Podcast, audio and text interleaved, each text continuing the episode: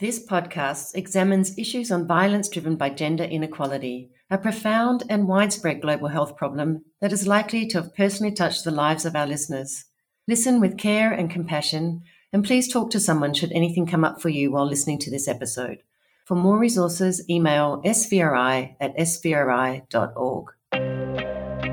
There's really a dearth of direct funding for local groups, local leadership, feminist organizations, who are typically the ones that are going to know how to move the needle. You're listening to the Sexual Violence Research Podcast from the SVRI. I'm Elizabeth Dartnall. And I am Angelica Pino. Our vision is to see a world free of violence against women and violence against children. And in this podcast, we'll learn how to make that vision a reality. In today's episode, we're discussing the issue of decolonising knowledge and funding on violence against women. I'm Joy Watson. I work in the area of feminist research. In this area of work, I work a lot with decision makers, but I also make a concerted effort to work with women's rights organizations, specifically in trying to advise them on the strategic points of intervention in advocacy and engaging with the state for social transformation. Alongside Joy, we have Terry McGovern. I'm actually a human rights lawyer and an activist. I was a public interest lawyer, a poverty lawyer during the early years of the HIV AIDS movement. Did a lot of impact litigation because of the US government's failure to address HIV in women, and then did a whole bunch of global work related to that set of issues, gender justice. I was at the Ford Foundation for a bunch of years in the Gender Rights and Equality Unit then came back to Columbia where I was running the health and human rights work. I now chair an academic department and serve as director of the Global Health Justice and Governance Program.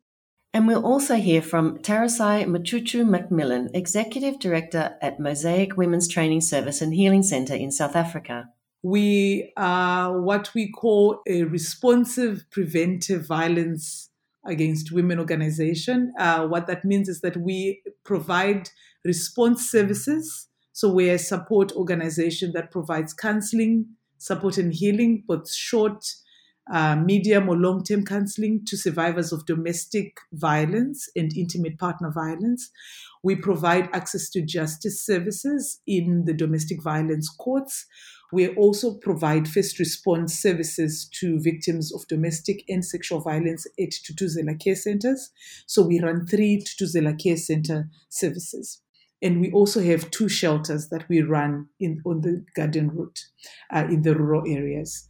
As today's episode is all about decolonizing knowledge, let's start by finding out what this means exactly. Joy explains.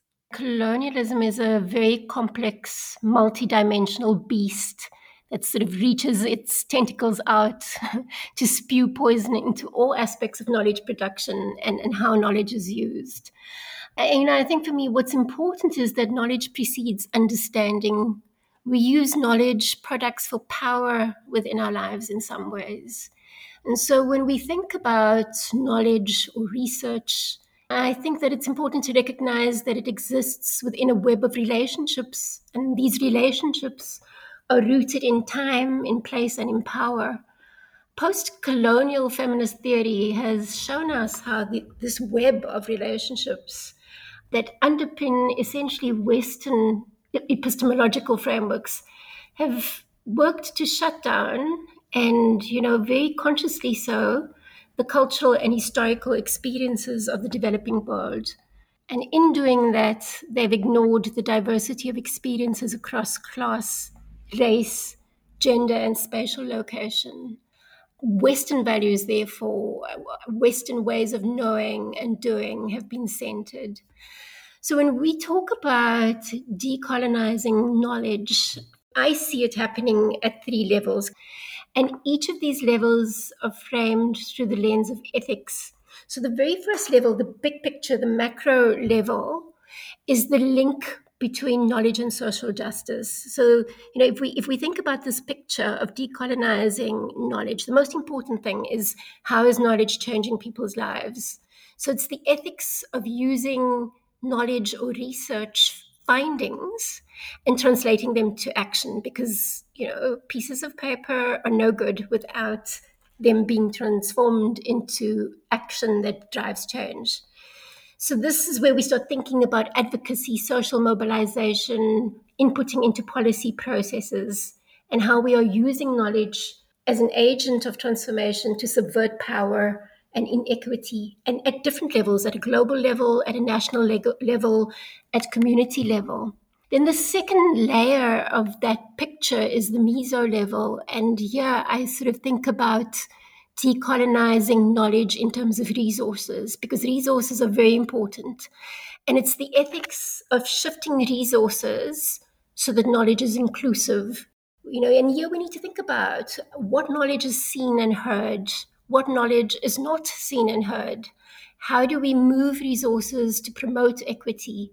And this, I think, invariably means following the money going to research. Where's it going? Which are the subject areas that are prioritized? What is not prioritized? Which countries and communities are getting resources? And at which level, global, national, community based? Who is leading the research? And how does this promote equity in terms of who's involved in analyzing data and writing up findings? And then the last layer of that picture, the micro level, is how are we conscious of decolonization in all aspects of the research process. So this is where we look at research design, the theoretical framework, the methods we use, the literature we source, how we gather data, the values that underpin the research that we do. And in, in doing this, it's very important that Indigenous people are centered, that they become the researchers and not just the researched, that the worldviews are centered, that we look at the issue of language, that we don't undermine local knowledge and the experiences of marginalized groups, that we build trust and engage in respectful knowledge practice that is culturally appropriate, and that in everything that we do, that it's underpinned by an intersectional lens. Decolonizing knowledge and practice based knowledge are two concepts that go hand in hand. Tarisai tells us how the organization implements practice based knowledge and how it can be used to improve programs such as Mosaic's SAFE project. Practice based knowledge is really about using experiences, lived realities to drive and design programs. So, for instance, when uh, Rolene and the community workers were training each other. And, and so as a social worker, she then trained community workers to, you know, to offer counseling and support and healing programs. But what we were doing was then we were referring the clients to be like, oh, you can get a protection order, go to court, you get assistance. Then they'll come, they came back to us and said, well, when I go to court, uh, it's all in English or in Afrikaans, but I'm speaking isiXhosa, and they're not able to assist me. So already we see, okay, there's a barrier to our service here. So we then advocated for us to start the court support program, in which we said we needed a supportive element within the court process before the clerk where somebody assists the client to filter emotion and fact and be able to put it in a way that the magistrate will understand. Because another barrier was that, yes, then they would go, the clerk would assist them, but because it was all emotional, nobody was helping them, then the magistrate would throw out the case and say, you need to bring notice to show cause, or we can't assist you. They were not they were not assisting them in providing the protection order.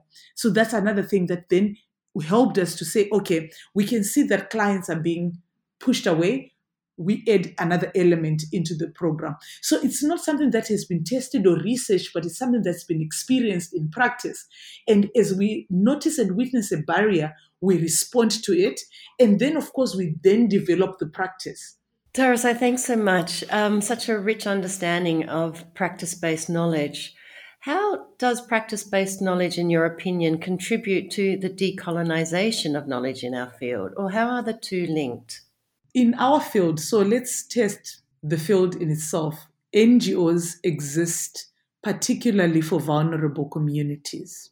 Vulnerable communities have a history of oppression, power, you know, where people exert power. So system systematically, you are working with disenfranchised communities. Violence is rooted in disempowerment. power and control. So if we are thinking of decolonizing knowledge and experience and using practice based knowledge, is when we then come in as practitioners, as NGOs. You do not want to perpetrate the same violence that I'm experiencing in the home, in the relationship, or in my community. What you must come with is you are coming to learn my experience first before you design your outcome and your output. That's decolonizing the way we develop the community. So, for instance, part of decolonization has to do with the way that we design even our interventions.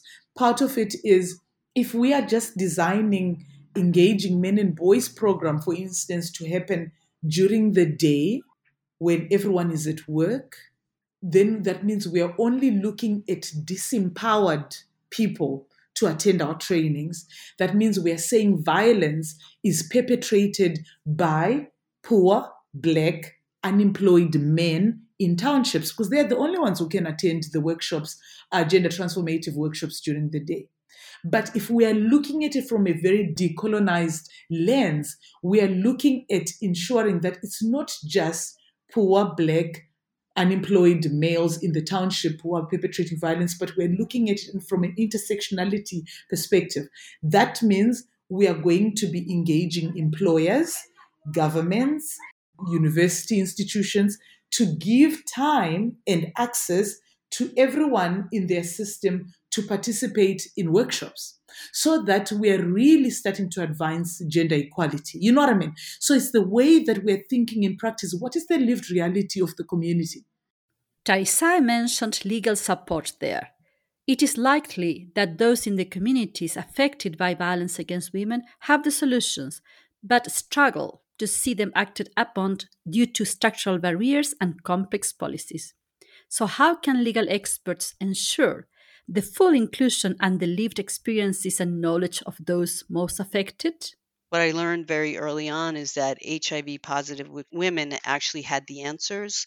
They had the answers to the most complex challenges. What they didn't have was an understanding of the systems, the embedded structural problems in the systems that were causing them to have all kinds of problems. So I I have always seen my role as technical assistance. I'm trained in a certain way so I can explain this is the way the system has put you in the situation that you're in. But very much as, you know, just using my expertise to give them the information they need to lead. So I think this whole concept of lawyers or other people speaking for people is completely wrong we are there to help. And in particular, in our case, we are there to actually take full responsibility for the ways that the global north is doing all kinds of damage and really understand that local people need to lead uh, and certainly discard completely this notion that we should be speaking for people. Very early on in my career, before there was AIDS treatment, there were no women in any of the kind of federal entities in the US. There were no women in any of the funding, decision making. And we started a training program where we actually explained all of the federal systems. And, you know, all the donors said, these are women with AIDS. They are, this is before there was treatment. They're never going to come to a class. They're never going to attend this. This is not going to happen. In fact, we had a huge waiting list. And the women who went through this training ended up infiltrating all of these kind of power spaces, councils, federal advisory committees, and we saw a massive shift in how kind of HIV funding and policy making was done because the women had infiltrated the system. But that training piece was very, very important because how is a person going to know about all of these things unless they get some training? So I think there's really exciting uh, results when we kind of combine forces and see the leaders as being the directly affected folks. And also, part of that program was processing the incredible racism and sexism the women faced in these contexts and kind of working with them through that.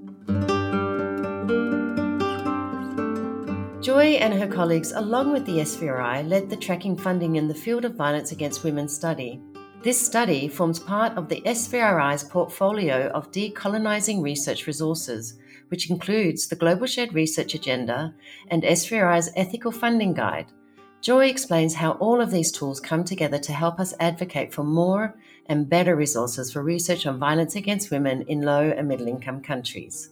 These three tools um, have been very carefully thought through because they speak to each other.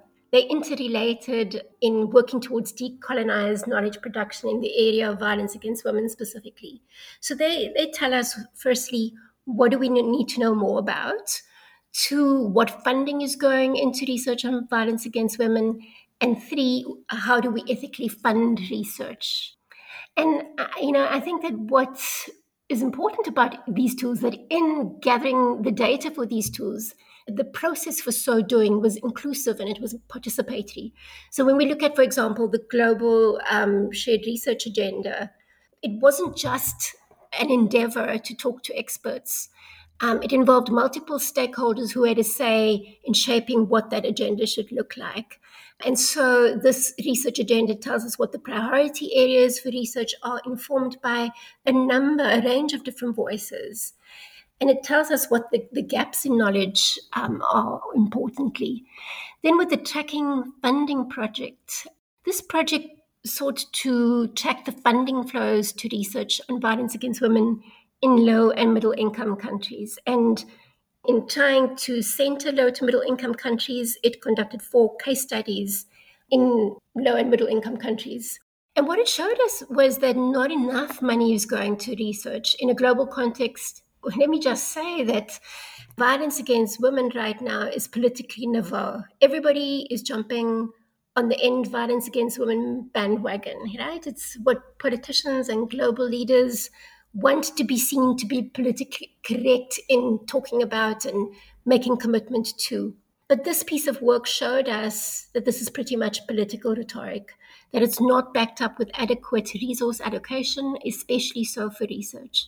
And when we look now at that Generation Equality Fund, which was, you know, with great fanfare in last year, the announcement that 40 billion US dollars would go to this work and AWID's work just beginning to show us that of that 40 billion, only about 2 billion has been pledged to support the work of women's rights organizations and feminist movements. And that much of this is actually not new money. So I've spent a lot of my time tracking money going to violence against women, specifically at a national level in South Africa. And the single biggest lesson that I've learned is that commitments are made to put money into violence against women. Funding is talked about, but the biggest lesson is that mostly budgets don't change and the money ends up not being committed. And so this is where we have to have our eye on the ball.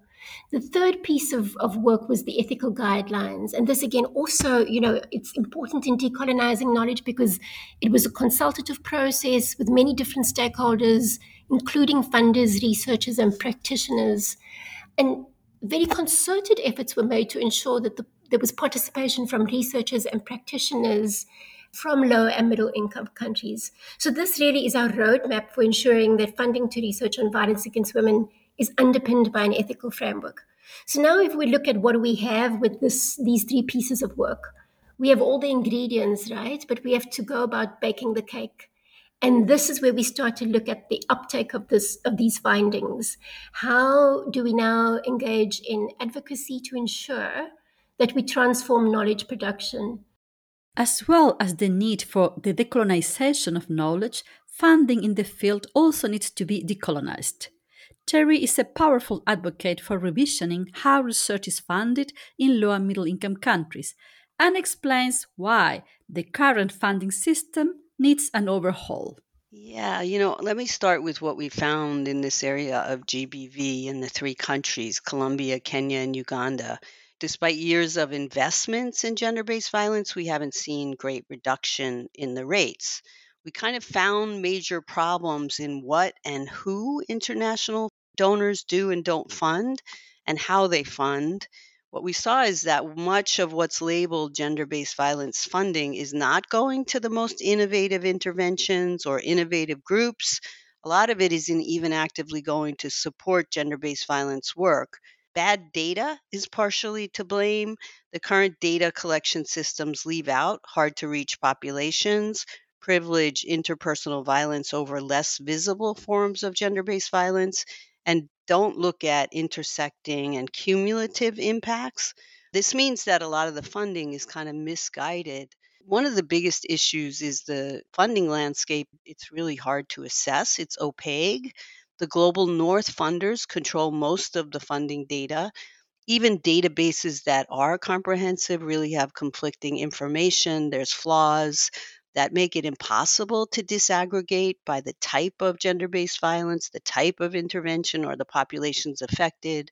Very few of these grant databases or project descriptions really tell us about methods or indicators used to assess impact. So without that kind of information, it's really hard to figure out how to plan, how to do better. Actually, when you look at gender based violence funding and exclude, when you take apart the grants, you see that a lot of the grants that are categorized as gender based violence are really primarily supporting other things like humanitarian programming. When we separated out GBV related funding versus GBV primary funding, in Colombia, we saw the number reported, which was 56178 million in GBV funding, actually shrunk to 14296, right? And this carried across the three countries. So there's this great big number that's called GBV funding, but in fact, very little of it is specifically going to primarily gender based violence work.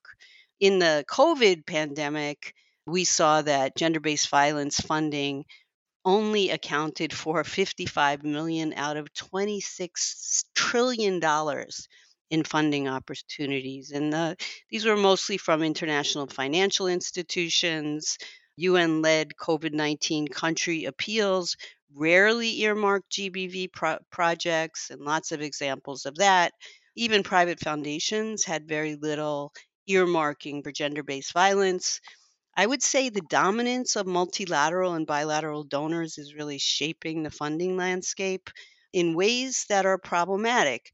They are often unlikely to innovate or tackle hard topics that are going to get them into trouble with governments. This really limits the type of work that is being funded. And basically, you see a lot of funding going to programs that won't really move the needle significantly. There's a reluctance to take on issues around plural legal systems, which can really embed discrimination. They can also be good, but particularly you see not enough funding going to LGBTQ people, indigenous people, safe abortion, bodily autonomy. Very clearly, social and gender norm shifting is underfunded. And you see a lot of funding to individual actions versus kind of taking apart structural issues that are related to gender based violence. You see a handful of foundations are the main source of direct funding to the local groups that are really doing the most innovative work. And that funding is shrinking, not growing. So, what does the decolonization of funding look like in practice? Joy and Tarisai share their thoughts. The current reality is that the global north funds, and much of the time it leads research in the global south.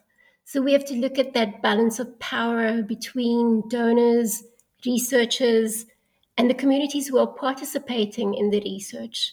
From uh, the tracking funding studies, two key themes emerged. The first was we have to ensure that funders are promoting diversity and equity in who gets money to conduct research. So to whom is the money going?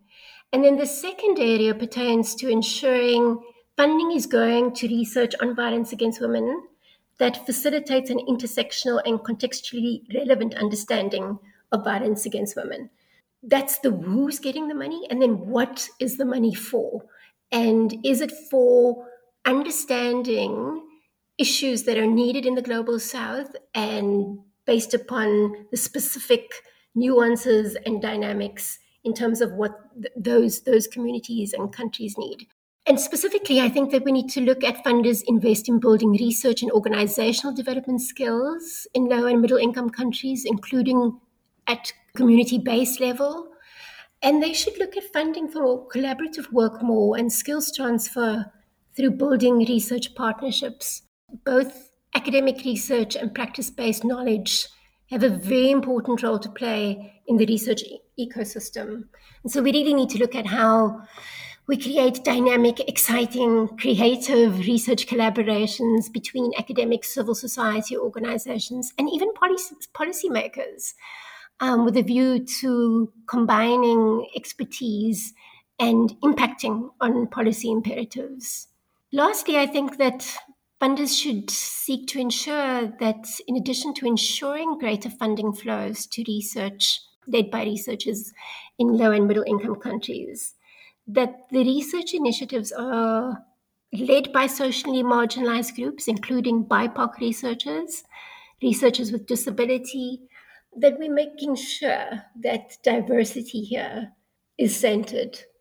Currently, the funding landscape is very much a top down, it's a colonial framework, and it's a disempowering framework, and it's about power and control. They who have the money hold the power to which strategies, interventions operate. So, what happens is that I, as the person on the receiving end of whether it's a funding proposal or a network engagement in which I engage with donors and then they set the targets, but it's often set in the framework of the donor. And even if we look at the big development donors that that mostly are setting the agenda is that they have set the agenda in close setting without engaging with civil society. So civil society, we are merely recipients of frameworks that we were not part of, but we what works on the ground does not match what the donor puts. You need to understand the power of your money but you also need to understand that you lack understanding of the lived reality. So work together with civil society and then be like, this is what works, but also enable civil society to do the work because I understand the limitations as a practice based. So I've highlighted how practice practitioners in practice based knowledge can inform programs, but I understand that programs must be documented in a way that we must show this is what works so that we are able to replicate. So we recognize there is need for research, for knowledge based practitioners to come and work with us as practitioners. But that must also be so that donors are not creating competition where we value one side of the table over the other. And that's where the decoloniality is very important because then you end up just creating knowledge from a vacuum and not linking it to lived realities.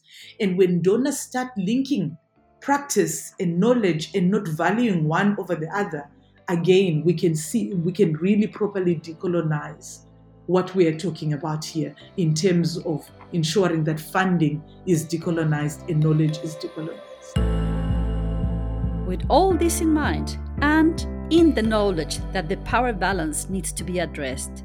Can and should northern based researchers ever do research in the global south? Rightly so. Many, even groups in the US South, but groups in the global south, rightfully see global north researchers columbia universities as, as, an extractive industry like we come and we leave nothing and we don't partner and i think in our global health justice and governance program, we see our role as really important in sorting out the damage the global north systems are doing in the global south. So that is actually what we're trying to do around this gender-based violence like sort out how the largely global north multilateral system is actually impeding progress. In addition, we do partnership very, very differently we really understand that our role is technical assistance and we need to follow the leadership of local actors and amplify those voices not and just partner in a way that's helpful. I think that uh, that it's very very important that global north entities disrupt rather than reinforce a problematic north south power dynamics. And i think we have a legitimate role in calling out some of the problems that are being created by the global north multilateral dominance on that note how can we bring all the stakeholders together effectively? How can we integrate the knowledge of activists, practitioners, feminists, and women's rights organizations to better ensure the creation of sound, evidence informed interventions? All the stakeholders that you highlight there have a very important role to play in the knowledge ecosystem. And I think that for a long time, unfortunately, we've worked in silos if we could think about this as a party instead of work, where we all have to be at the party and participating. And the things to think about here are what are the skills and strengths that each stakeholder brings to the party, and how do we tap into that? How do we think about developing evidence based interventions? You need a basket of different things there. And in this basket, we need an understanding of what the problem is within a very specific context. We need relationships with practitioners who work in those areas and are familiar with the permutations of violence against women in a particular community and what is needed because they know, right?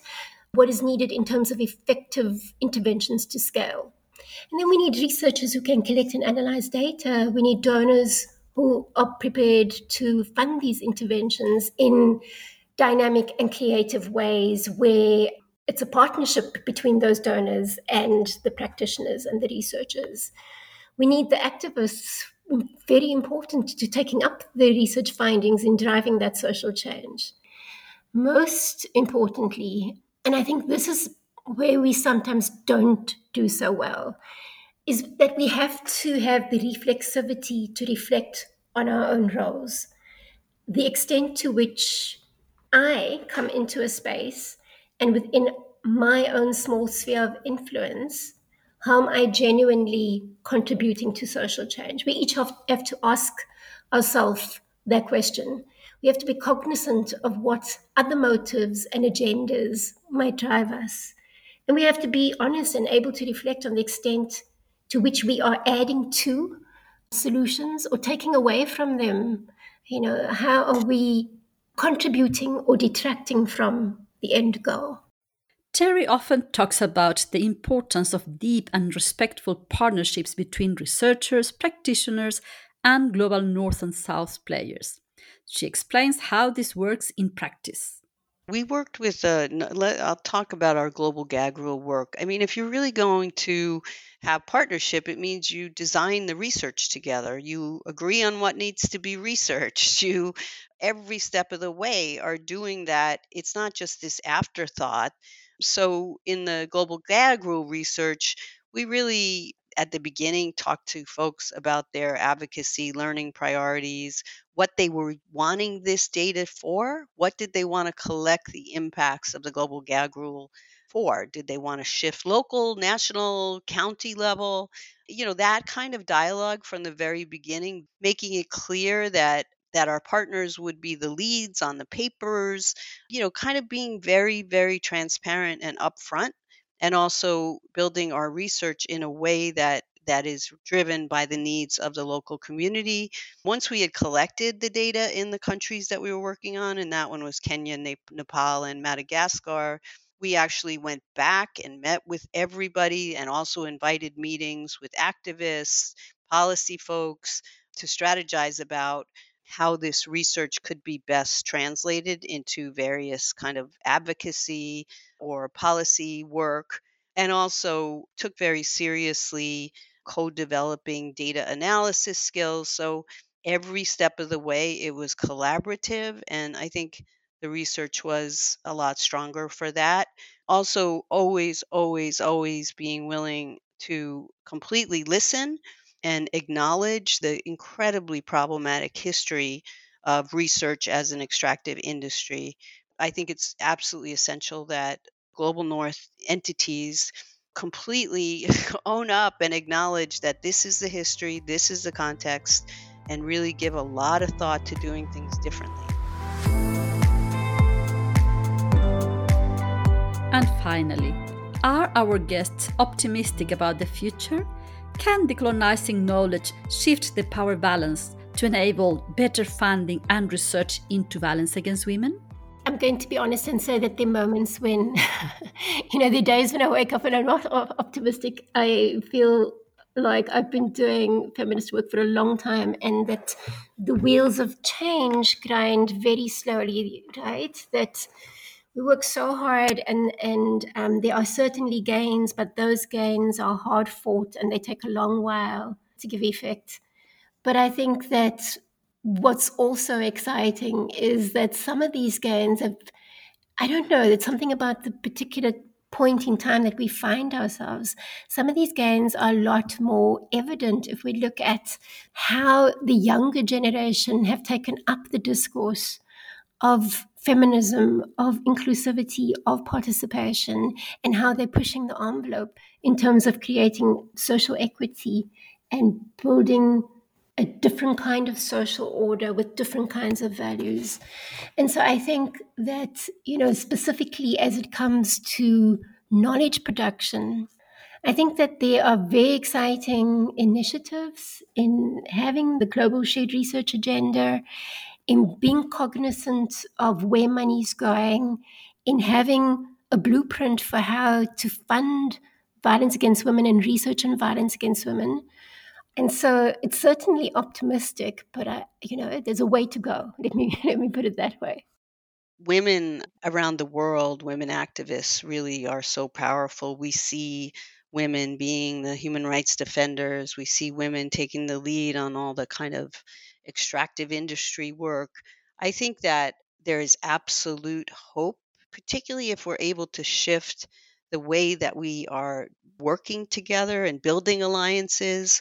I think that this formula of kind of understanding that it takes a lot of different types of players to come together to figure out how to shift things is tremendously exciting. I teach now, I'm teaching now, and I have a, a, whole lot of international students. And I just have to say that the students are incredibly inspiring. Young people are not interested in hearing about disparities anymore. They're not interested in the pile up and the litany of bad outcomes. They're totally interested in fixing it. And they kind of innately get that it's going to be that people on the ground and directly affected communities who have the answers and their role coming out of as public health folks is to really follow not lead so all of this gives me tremendous optimism the civil society sector you know has um, a stereotype of being led by white women for the longest time. And having this conversation with a couple of white women is very empowering, it makes me optimistic about the future. Because it means we are questioning our power, we are questioning where we are, and we are seeing that we need to be able to dismantle what's currently, you know, we're seeing that what's what what's here is not enough. And so I'm optimistic about where we are going because when we see it's not enough, we are able to then say, we need to change it. And that's where we are. Thanks to our guests, Joy Watson, Terry McGovern, and Tarisai Mchuchu Macmillan for joining us on the podcast. I'm Elizabeth Dartnall. And I am Angelica Pino. You have been listening to the Sexual Violence Research Podcast by the SVRI. To find out more about our vision, visit svri.org. To free the world of violence against women and violence against children, we need everyone to hear our message. So please subscribe, like, and review us on Apple Podcasts and share this episode far and wide. Thanks for listening, and we will see you next time for the final episode of Season 1, when we will be discussing how to conduct research on women ethically.